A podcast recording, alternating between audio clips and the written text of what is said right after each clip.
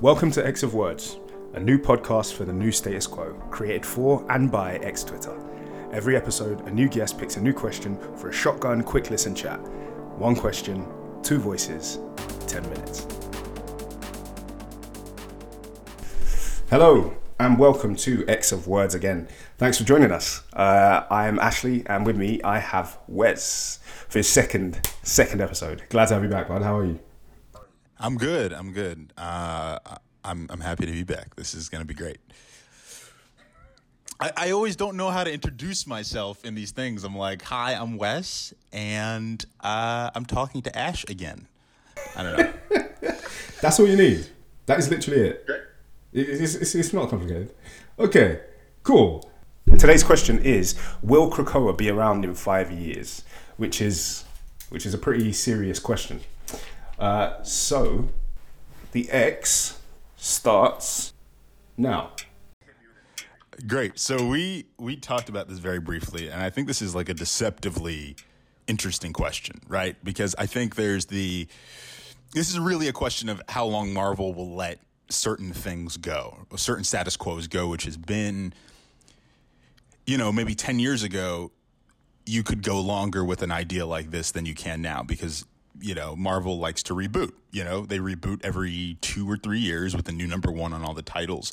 And I think this version of X-Men is so weird and out there, I actually don't know how long they'll let them go. Even though Jonathan Hickman is a writer who has at least some level of prestige at the company. So I don't know. But I would push to say that question is determined on a couple factors that we'll talk about. But what do you think? I think I agree with you in setting out sort of the paradigm of it, but I don't think so. And it's sad to say that, but for exactly the same reasons that you're saying it, is that I think that there's certain baselines of characters. Unfortunately, to greater or lesser degrees, every character has Peter Pan syndrome. There's a core character and a core setting that people like of particular characters, and they're never allowed to deviate too far for too long from those baselines. And Krakoa is a paradigm changer. Krakoa has the potential to fundamentally change all these characters that people love, and they've been banking and paying everybody's checks with for 25 years. But also, I think that comics respond to social forces. And I think that the last couple of years have forced a sort of global reassessment of the way that we talk about minority struggle. And I think in 5 years, when standard levels of, what's that word? When you've just gone back to being sort of complacency, that's it. I think in 5 years, when standard levels of complacency around the minority narrative have come back into the mainstream, you won't be able to sell in an idea like Krakoa at the top brass anymore. Because this year, you can walk into the top office and go, hey, here's a nation all for mutants. In 5 years, when everyone's gone back to sleep, they'll be like, but hold on, doesn't that mean that they're the bad guys? Yeah, well, that's such an interesting point and something I hadn't considered. And I think, honestly, this sounds really messed up, but it's the truth. The terrible year we've had racially, right? The last, let's be honest, 500 years. But like, let's raise her down. Let's raise her down to the last 6 months, 7 months, has actually made the Krakoa comics so much more relevant than they would have been if we hadn't had the year we had. You know what I mean? Like the fact that we have that great, we talked about it last time, but that great moment in, I think it's like Powers of 10, 4 or 5, where we have all the X-Men die, right? And he's like, no more.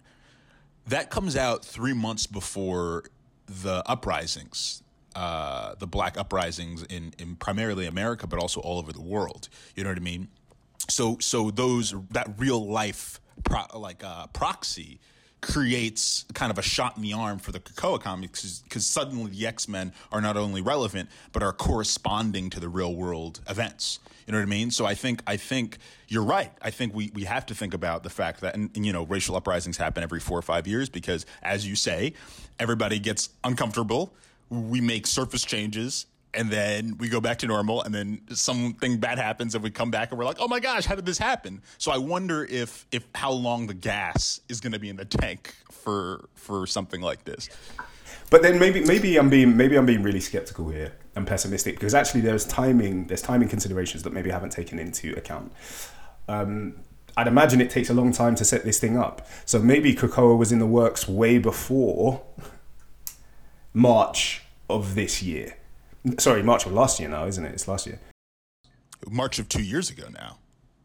Yeah, maybe Krakoa was in the works before that. I don't know. But hopefully, yes. But I would say that with your point, which is the classic turnover of having to replace everybody with their original settings, you know, RIP to all Spider-Man's children, his marriage. Like, dude, I don't even want to talk about it. I talked in a different episode about how Spider-Man is the worst Peter Pan character in Marvel. Like, they will not let him grow, change, evolve. They literally won't. And the issue is, this is an X-Men podcast, but like, I was like, maybe with the introduction of Miles Morales, we'll finally allow Peter Parker to like be an adult. But no, he's still dating around, getting fired. I'm like, come on, guys. Like, he's 30. Like, he needs a job. Yeah. He needs a regular big people job, and he needs like a steady girlfriend. I don't know what you guys are doing. And I wonder whether Krakoa is going to be that. Like, whether ultimately they're going to reset everybody. But maybe not. I mean, optimistically, maybe they can reset them on Krakoa. Like, we've seen it happen to Jean Grey. Jean Grey got kind of hard reset back to that horrible green frock and the very starched eyepiece. And you lot can't see Wes's face, but please vocalize this. Whose idea was it? Like, everyone is wearing this like, it's like mutant clothing, they call it, but it's like, you know, the superhero outfits, and she's wearing like a Halloween costume. Someone has to be prosecuted. She looked like the Hamburglar's wife. I don't even want to talk about it, because you know what? You've got X Factor. Everybody came to Krakoa with fits. But literally, there's that comic where Magneto has like four fits in his crib, and he like just picks one, and I'm like, what is she wearing? Why? Also, this is going to be a topic at some point, because I'm going to put it in the doc. How do mutant clothes work? Why does everybody wear the same three outfits? Does Cyclops have a closet of that like black and blue thing? I don't understand. I don't get how it works. But I think, going back to your question, I think the big consideration that we talked about offline quickly was whether or not the MCU is going to adopt this version of the X-Men into their fold. Oh, which yeah. Is possible. Yeah. Which is possible. I think there's a world where the MCU sees that Krakoa is the highest selling X-Men comics in the last 10 years and goes, let's try to pull some of that in, even if it's not called Krakoa, even if they go, you know, Genosha or anything else. Yeah. I think it's highly possible that they're going to pull some of this, and they might even pull like the Xavier with the tank on his head look, which means Krakoa might have more gas than it would have had otherwise. That's very true. That might cement it in. The partnerships... Wait, actually, maybe I'm going to chat bullshit here. Somebody who knows will probably call this out. But did Utopia and Genosha happen at the same time as the MCU being one of the most profitable film franchises in history? Oh, that's a good question. Because did the previous iterations of A Mutant Nation have the backup of the MCU, or even because the writer's mindset changes? Do you know what I mean? But like, when the MCU came up, suddenly there was this new understanding that the things you write, if they work well enough, might make it up into the movies. Will catapult in. But Ash, the issue with that is, I remember, this is how I remember it, Matt Fraction is doing Nation X or as the MCU is kind of in its infancy. And then the MCU reaches its zenith, and there's a call from Marvel that's like, shrink the X-Men because we don't own the rights to them. So then we break that apart, we do Schism, And then we do Bendis' run, which is shrinking the X-Men down, no new mutants. Yeah. So I actually think it's the reverse. Ah! I was so... Ah! I that was is so my... Close. I was watching the time. That's my favorite noise. That's my favorite timer noise so far. Yeah! Curses. Okay. Okay, so do you want it to be around for 5 years? If the option was there, would you say yes or no? Yeah. Dude, this is like...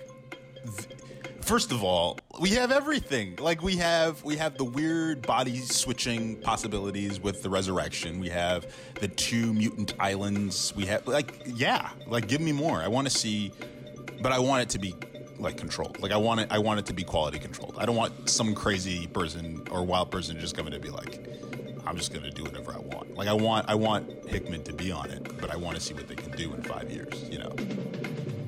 Okay. Yeah. And if it becomes a long-term thing, would you want it in the MCU?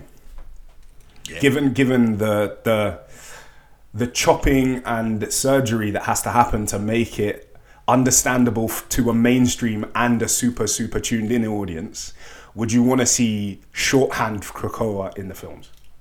I would love it if they did some kind of thing with, and Marvel, if you're listening, I am a film student, and I have bills and pitches. I would love it if they did something where the Scarlet Witch made mutants, their existence, like, hidden, right? So at the end of this arc of her slow mental deterioration that we're seeing with WandaVision, we have mutants getting pulled back, and they were always here, but they were on Krakoa or something like that, or on some island, so that their existence was cloaked, right? Or her no more mutants just hid them and didn't erase them. Yeah, exactly. And then we reverse it, and then we have an island of mutants. And I think that has to be handled carefully. Like you have to have a director, writer, someone like Jordan Peele, even though he would never do it, who is good at genre, but is also a person of color. You know what I mean? Like I don't think you can just hand this over to like. You know, no offense, but like the guy who does the Ant-Man movies, like those are good for what they are, but I don't think he can handle. The themes are very different. Yeah, the multiple layers of that would be required for an X-Men movie that takes place in Krakoa. But that's my thoughts. Honestly, I think if Krakoa, and I know we're going over, but I'm going to wrap this up in a bit. But I think it's such a strong platform that I would want this to be the start of an offshoot of the MCU. I think mutants are too big to be rolled into what is essentially a long-term Avengers network. The MCU right now is just kind of like an Avengers network, and I reckon if the mutants are pulled into it, this is about starting something else. Mm-hmm. And yeah, that's it. So that's all I gotta say. Cool. Awesome. All right. Well, thank you, man. That was, as always. Oh, thank you for having me back. Pleasure having you here. I've been Ash. And this is Wes. And this has been X of Words.